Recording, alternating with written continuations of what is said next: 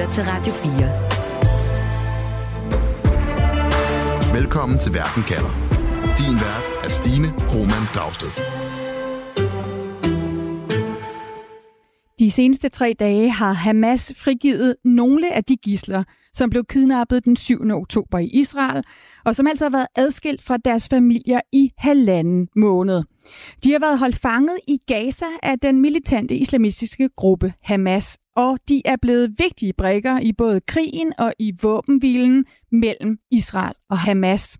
I dag der skal vi høre fra journalist Allan Sørensen i Israel, som har talt med familierne til nogle af de gisler, som er sluppet fri, og med nogle af de familier, hvis kære stadig er i fangeskab. Og vi skal tale med en gisselforhandler om, hvad vi kan bruge gislernes beretninger til, for eksempel når det gælder at få flere gisler ud af fangeskab. Derfor spørger jeg i dag, hvad fortæller de frigivende gisler os? Jeg hedder Stine Krohmann Dragsted. Velkommen til Verden kalder, programmet, hvor jeg stiller skarp på et aktuelt spørgsmål om verden, og på under en halv time giver dig svar. Husk, at du kan følge Verden kalder i din podcast-app. Du lytter til Radio 4. Velkommen til dig, Allan Sørensen. Tak skal du have. Journalist bosat i Israel med fra Haifa.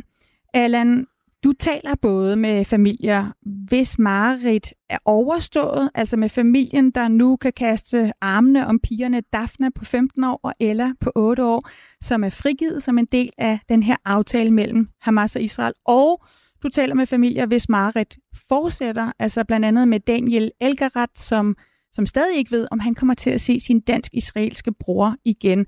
Lad os starte, Allan, med de frigivende piger, Daphne og Ella, hvis familie du har talt med. De to piger blev kidnappet af Hamas den 7. oktober.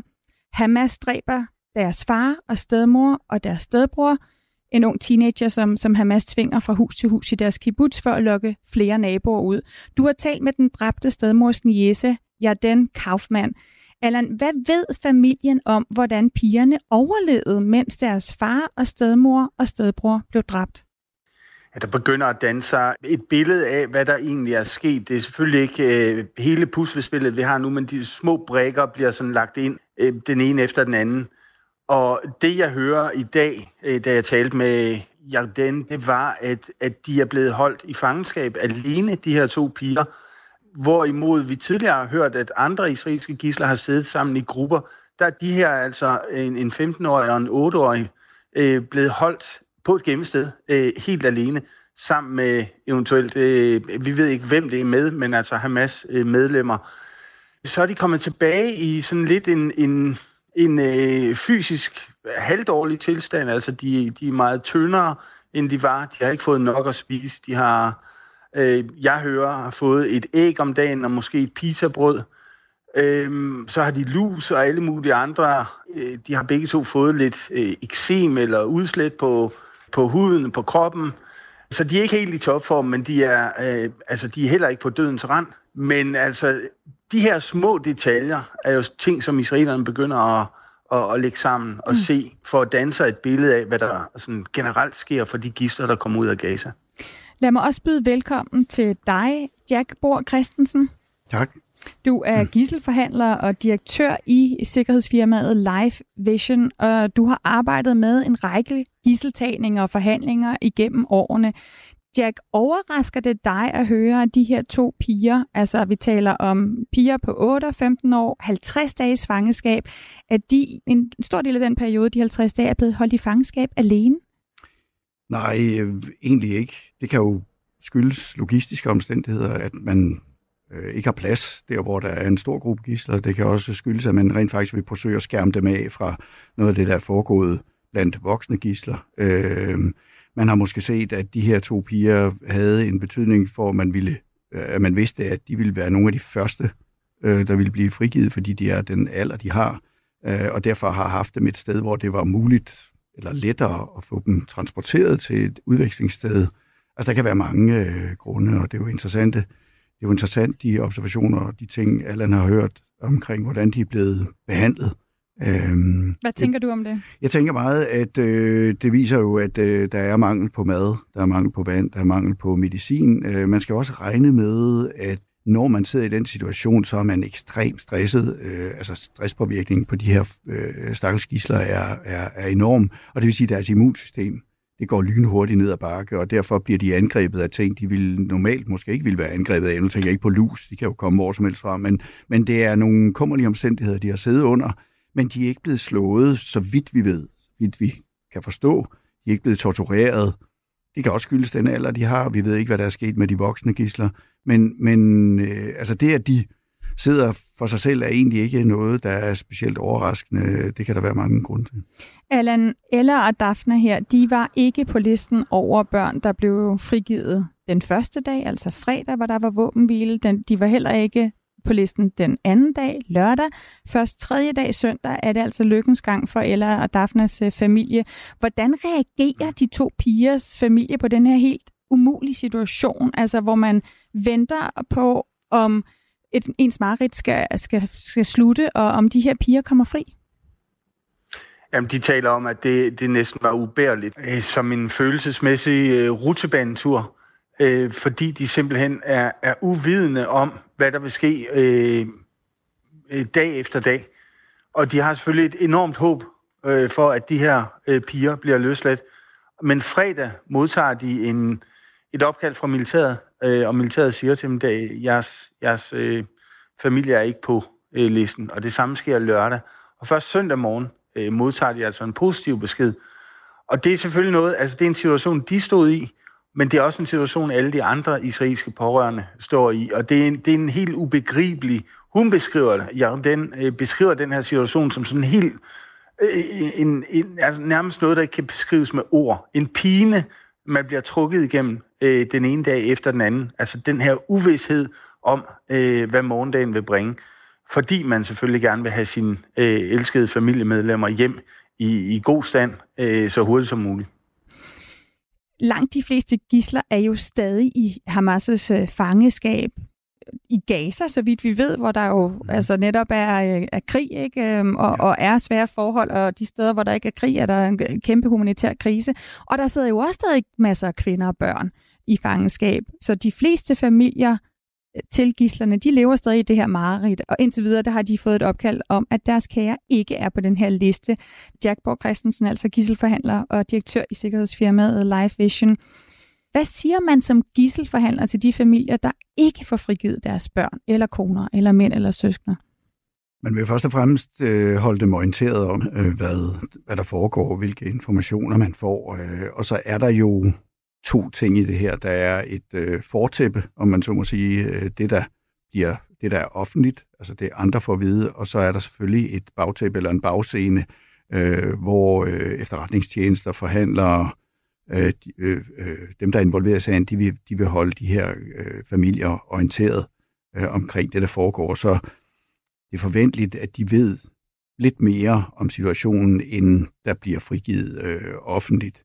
Øh, og det, man fortæller dem, det er jo, at der bliver arbejdet på alle navler på at, at, at få lige præcis deres øh, pårørende på listen.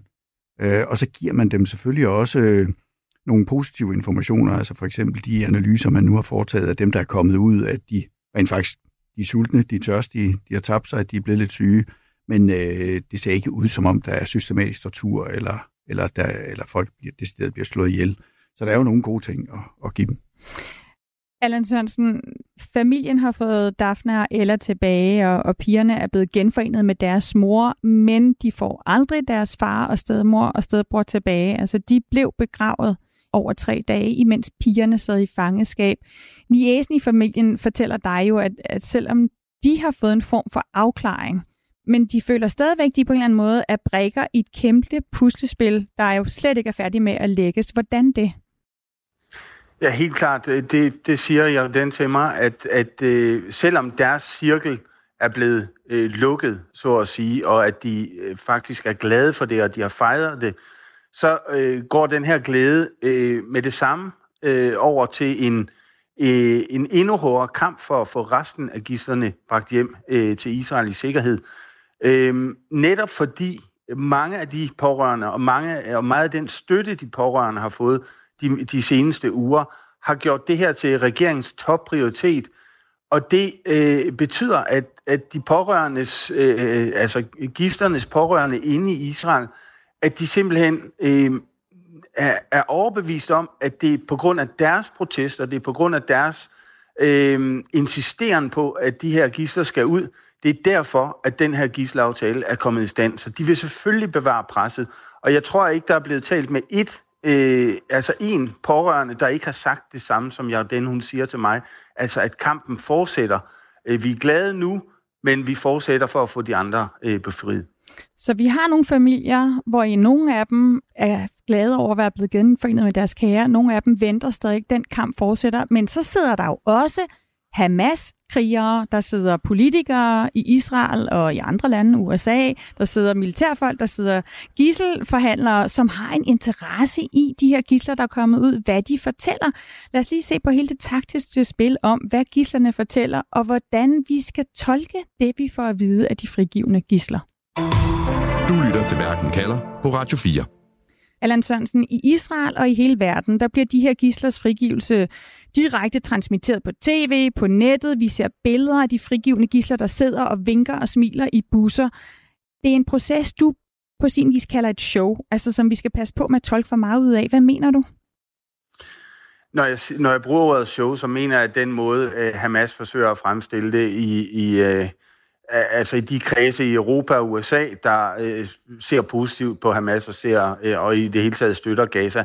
Fordi det bliver tolket i de kredse som om, at Hamas jo er en, en, en flok guttermænd, der, der virkelig har passet på de her øh, børn, og, og som nu sætter dem øh, fri.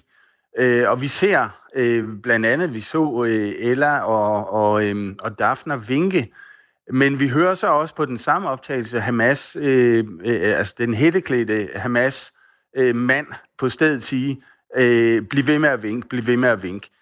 Øh, og jeg tror, øh, altså hvis jeg var omringet af 10 hætteklædte og øh, mænd med maskingevær, så ville jeg gøre noget agtigt, som de sagde. Ikke? Altså, det, det bliver præsenteret, det er Hamas, der forsøger at præsentere sig selv fra den humanitære side og score nogle point på den øh, dagsorden øh, og på den konto. Øh, og så er det i virkeligheden et, et kynisk, kynisk, kynisk spil, øh, der foregår, hvor man udnytter, øh, altså fanger gisler, der ikke har en jordisk chance for at gøre noget på egen hånd. Vi ser en, det vil jeg lige tilføje, vi ser også en, en øh, ældre israelsk kvinde øh, gå ud af en minibus øh, hen mod en røde korsbil, og så rækker en af Hamas-mændene, han rækker hånden ud for ligesom at give hende en sidste farvel, og så giver hun ham et klap på hånden, altså sådan, som, som om hun siger, få, få fingrene væk, og, og går sådan bestemt hen. Jeg tror, det er en, det er en ældre dame med, øh, med integritet, og jeg tror, det er sådan, alle har det, øh, mm. og har haft det over for Hamas. Øh, alt, alt det andet, alt, alt det vi ser, de der, dem der vinker, dem der siger tak, dem der bukker, det er spil, øh, og det er et show, som Hamas har sat i stand. Jack Borg Christensen, hvor meget ligger, sidder du og lægger mærke til det? Altså det her med, om, om gislerne synes, som om de bliver instrueret i, hvordan de skal opføre sig, når de bliver frigivet? Jeg er fuldstændig enig i det, Allan siger, og, og, og der er mange små detaljer, hvor man kan se, at øh, det her det er, det er et spil. Altså man må sige, at en gisselsag er jo en stor, lang manipulation fra alle sider. Øh, sandheden er meget langt væk fra det, som de involverede parter får at vide. Øh, og jeg mener, det er helt sikkert, at de gisler, der kommer ud, de er instrueret af Hamas i, øh, hvad de skal sige, hvordan de skal sige det, hvordan de skal opføre sig. Øh, og, og ellers, øh, hvis ikke de gør det, så kan de godt regne med, at der er nogen, der får nogle læsterlige tæsk af dem, der sidder tilbage. Så, øh, så der er en meget høj motivation for, at øh, de her øh, frigivende i hvert fald offentligt går ud og siger det, vi hører nu. Hvad der så sker inde bagved, altså hvad efterretningstjenesten og forhandlerne får at vide af gislerne, det ved vi jo af god grund ikke noget om. Men siger du også dermed, øh, Jack, at, at vi kan forvente, at de her gisler har fået besked på, inden de bliver frigivet, hvad de må sige og ikke må sige af Hamas, inden at de bliver frigivet? Ja, og hvordan de skal opføre sig. Det vil jeg stærkt gå ud fra. Øh, så, så, så længe, altså fordi lige præcis som Allan også nævner, det er et stort spil, øh, og der foregår meget, og, og de ved, der er fuld mediedækning på det her, og derfor kan de jo udnytte det til, til, til sidste sekund. Hvad ved du for, hvad kender du til for andre gisselsituationer, hvor der sidder flere gisler? Altså, hvad kan konsekvensen blive, hvis gislerne ikke gør, som de får besked på, de frigivende gisler? Hvis de taler over sig, hvad, hvad kan der gå galt? Eksemplerne er øh, en del, vil jeg sige. Øh, man kan sige, altså så længe gislerne er i fangenskab, får de også instrukser, hvis de skal på tv, på øh, hvad, hvad, de skal, hvad de må sige og hvad de ikke må sige. Øh, et, et godt eksempel er jo Eddie og Søren-sagen, hvor øh, de to søfolk med de fire filipiner, hver gang de blev optaget på, på tv, så var det efter, så var det meget nøje instrueret, hvordan de skulle opføre sig. Øh, jeg har haft sager i forskellige lande, hvor, øh, hvor gislerne øh, blev frigivet delvist. Det sker jo ofte, og øh, der har de klare instrukser for, øh, vi skal sige sådan og sådan og sådan, når I kommer ud. Det, det betyder ikke, at man ikke, når man kommer ind og sidder sammen med efterretningstjenesten eller andre, at man ikke fortæller, hvad det er, der foregår, men man spiller rollen, så længe man kan. I, der er jo også mange gidsler, der kommer ud og har skyldfølelser øh, over, øh, at, at, at hvorfor er det mig, der kommer ud, og hvorfor er det ikke min fætter, min bror, min far, min mor, min nabo. Øh, og derfor så har de, man har en stor ansvarsfølelse over for dem, der sidder tilbage. Allan, du har talt med en af de pårørende til de to frigivende piger, Ella og Daphne. Kan hun tale åben med dig om, hvad pigerne fortæller, eller skal hun passe på, hvad hun siger? Hun, hun kan ikke tale helt åbent, øhm, og det, det kunne jeg tydeligt mærke. Øh, og der var også et tidspunkt, hvor hun øh, egentlig talte over sig og sagde, hups, Øh, Øh, det ved jeg ikke, om, om jeg sådan helt må sige på nuværende tidspunkt. Men det er selvfølgelig, fordi de værner om, øh, om dem, der stadigvæk sidder derinde, øh, og de ikke ved, hvad der vil ske med dem. Øh, kan noget af det, hun siger, kan det bringe andre gisler i, i fare og så videre.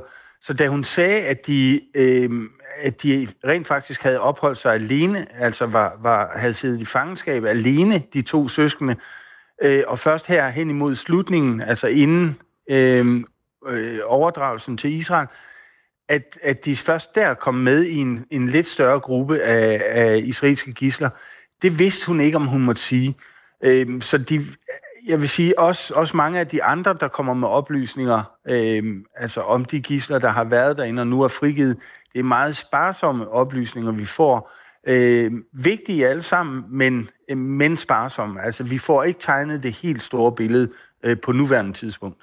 Jack, så har vi jo også det, øh, det israelske militær, som har soldater på jorden i Gaza, øh, er interesseret i viden om Hamas, som de her gisler kan have, der jo kunne hjælpe deres militæroperation, der kunne hjælpe den mission, de jo har om at eliminere Hamas, som man så samtidig skal sidde og forhandle med for at få gislerne fri.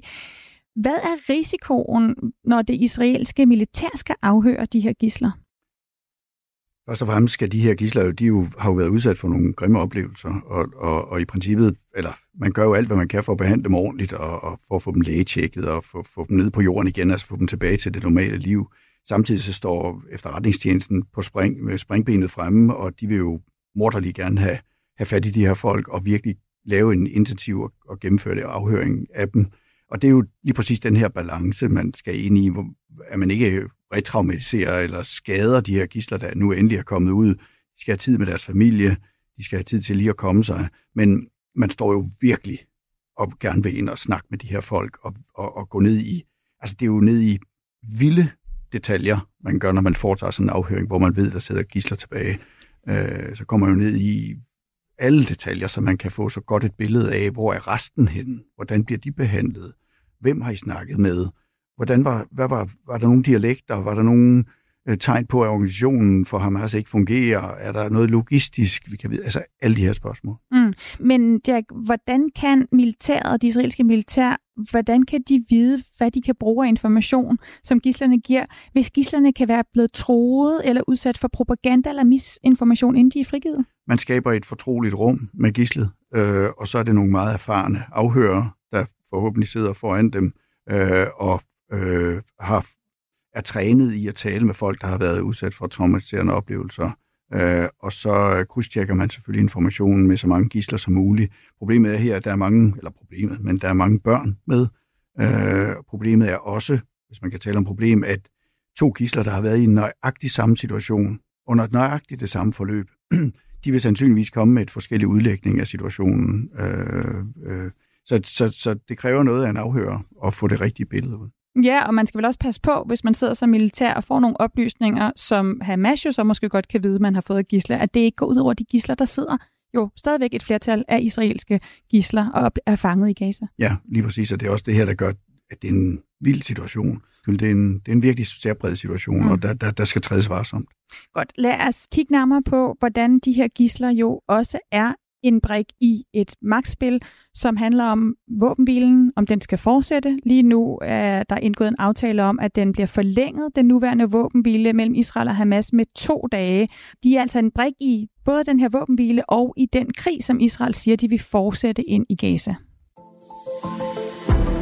Radio 4. Ikke så forudsigeligt.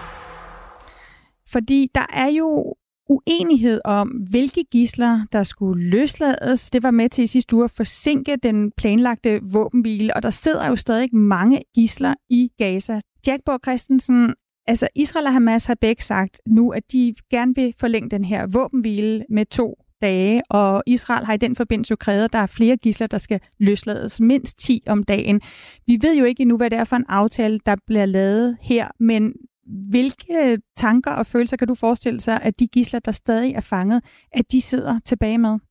Det er stor frustration. De, de, de, de har en frygtelig situation lige nu, fordi, øhm, og det er jo blandt andet, fordi der er nogen, der godt ved, at de er altså mere vigtige, hvis man kan sige det på den måde. De soldater, officerer, øh, folk, øh, der står højere på Hamas øh, liste over vigtige personer, de vil jo blive holdt indtil det sidste. Øh, den her omgang, den første omgang, har været relativt let i citationstegn let, øh, fordi det har været de svageste, øh, de mest sårbare, der er blevet øh, frigivet, og nu bliver spillet vanskeligere og vanskeligere, fordi nu får begge sider mere og mere ønske om indflydelse på, hvem der kommer ud.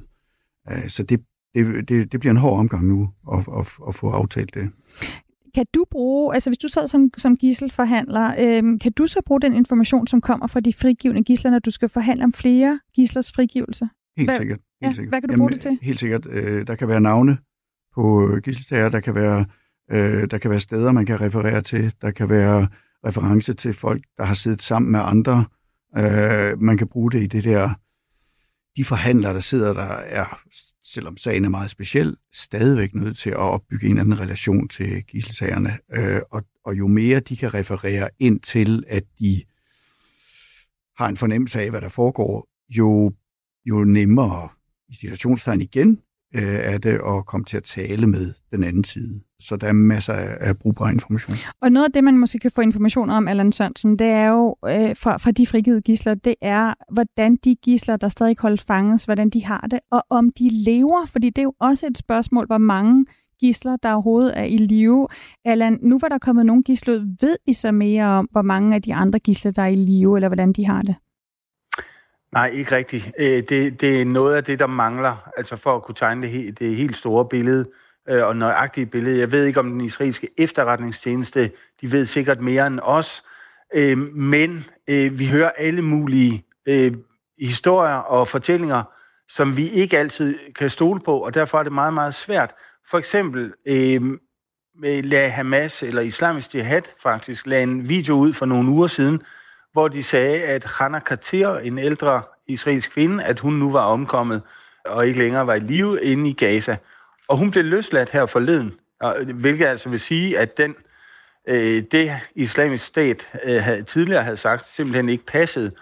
Øh, og derfor ved vi ikke, om alle de andre dødstal, om de passer. Her tænker jeg på gislerne selvfølgelig. Hamas og Islamisk Jihad har sagt, at, at omkring 60 af gislerne er døde.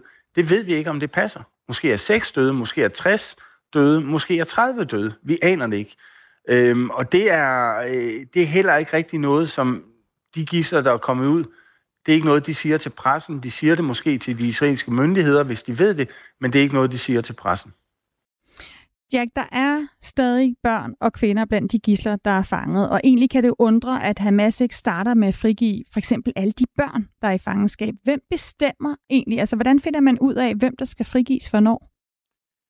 Den ene side har et ønske om, hvem der skal frigives, og den anden side bestemmer, hvem det så er. Øh, Hamas øh, er meget strategiske omkring det her, tror jeg, og øh, tænker, øh, hvem de kan beholde, hvem der har bedst handelsværdi, og, og, og det kan være. Vi ved jo også nu, at, at øh, som Allen også siger, at islamisk jihad har nogen, Hamas har nogen, øh, og det kan være, der er lidt skud og mudder i, i den der fordeling. Øh, så jeg tror, at de har løsladt dem, de som lige umiddelbart kunne løslade. Allan, du taler jo også med familier til gisler, der ikke øh, er blevet frigivet. For eksempel Daniel, som er bror til den 69-årige mm. dansk-israelske gissel. Hvad siger han? Hvad siger Daniel? Altså håber han på mere våbenhvile, så der kommer flere gisler? Nu ved vi, at våbenhvilen kommer til at blive forlænget med to dage. Vil han gerne have, at den bliver forlænget så langt som muligt, så der kommer flere gisler ud, øh, og måske jo hans bror ud?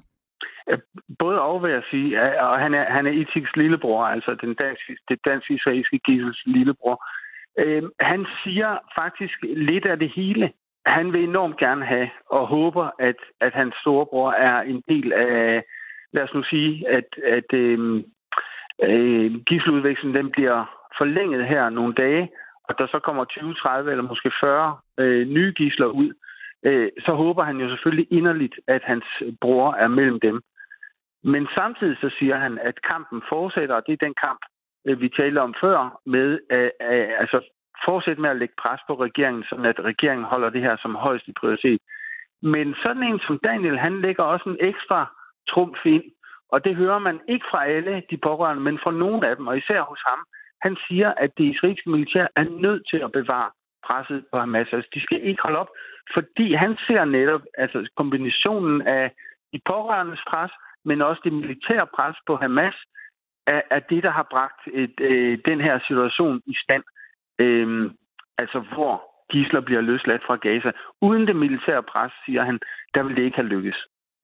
Og Jack, det er jo så det ligesom rum, man opererer i, når man er gisselforhandler som dig, altså at der kan være pres fra familierne, fra befolkningen, der kan være et militært pres, der kan være et politisk pres, og så skal man sidde og navigere i det, samtidig med, at man skal forholde sig til gisseltagerne.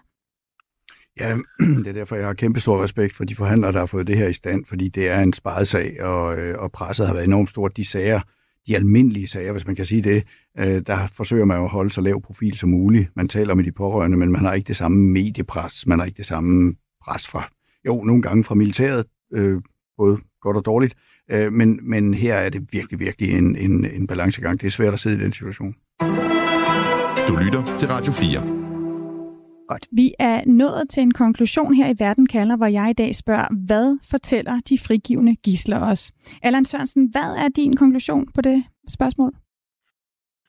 Uha, øh, den fortæller os, at, øh, at først og fremmest, at de øh, selvfølgelig lider i, inde i Gaza, og at deres liv er i fare øh, konstant. Øh, også når Israel bomber, men også når de bliver derinde. Øh, jo længere tid der går, jo, jo større øh, Øh, øh, altså jo mere er deres liv i fare. Men det fortæller os også om øh, Hamas' måde at manipulere, Hamas' måde at bruge gislerne til egen vinding, og Hamas' plan om fra starten at tage gisler for at bruge dem øh, til egen vinding. Øh, så hele den kynisme over, øh, omkring, der omgiver hele den her gisselsituation, den var planlagt øh, på forhånd, og det er nu det, vi ser øh, udfolde sig. Ja, og, og Jack, den betaler sig vel på en eller anden måde nu, hvor at Hamas kan bruge de her gisler. Altså, hvad, hvad er din konklusion på spørgsmålet? Hvad fortæller de frigivende gisler os? De fortæller os, at, øh, at det bliver en lang proces. Det her det kommer til at fortsætte, og begge sider, eller i hvert fald Hamas-siden, vil i hvert fald beholde gisler så lang tid som overhovedet muligt, fordi det er deres bedste forhandlingskort. Øh, det fortæller os også, at øh, gislerne heldigvis, for, for det vi ved nu, bliver holdt i live, under kummelige omstændigheder, men de bliver holdt i live, og det er jo en rigtig positiv ting, men processen bliver, bliver lang. Tusind tak for den konklusion. Altså Jack Bor Christensen, gisselforhandler og direktør i sikkerhedsfirmaet Life Vision. Selv tak. Og også tak til dig, Allan Sørensen. Selv tak. Journalist bosat i Israel med fra Haifa. Programmet her var tilrettelagt af Nana Chili Guldborg og af mig, Stine Krohmann Dragsted. Camilla Høj Eggers er redaktør. Husk, uanset hvad der sker, så er det i Verden kalder, at du kan få svar på et afgørende spørgsmål med mig, Stine Krohmann Dragsted. Du kan altid finde Verden kalder som podcast. Når du har fundet den, så tryk følg, så får du de seneste episoder leveret lige til dig. Mirko, tror du, jeg på de næste 55 minutter kan blive omvendt til at blive sådan en, en rigtig Swifty, ligesom dig? Jeg tror ikke, vi har brug for 55 minutter. Only in America er Danmarks eneste program dedikeret udelukkende til amerikansk kultur. Er det nu, at vi sætter Crime River på? Ja, det tror jeg ikke, vi skal gøre, fordi... Øh... Er den sang blevet cancelled, eller hvad? Hver uge opdaterer Frederik Dirk Gottlieb og Mirko Reimer Elster, der på det vigtigste, vildeste og mest vanvittige fra Guds eget land. Det tror jeg, det, det tror det kommer til at ske. altså, jeg tror, at Justin Timberlake er blevet toxic. Lyt til Only in America i Radio 4's app, eller der, hvor du lytter til podcast. Radio 4. Ikke så forudsigelig.